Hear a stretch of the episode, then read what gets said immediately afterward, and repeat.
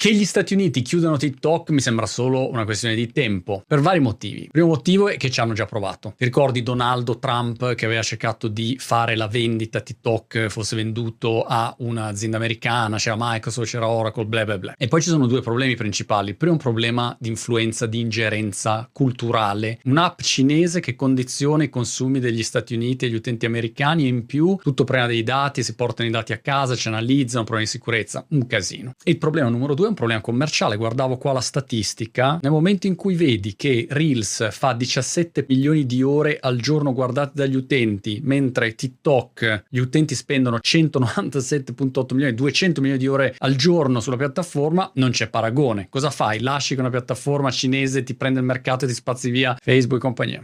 Li segano via. Non può continuare questa situazione negli Stati Uniti, nella mente degli americani. Sei d'accordo? Non so, come la vedi tu?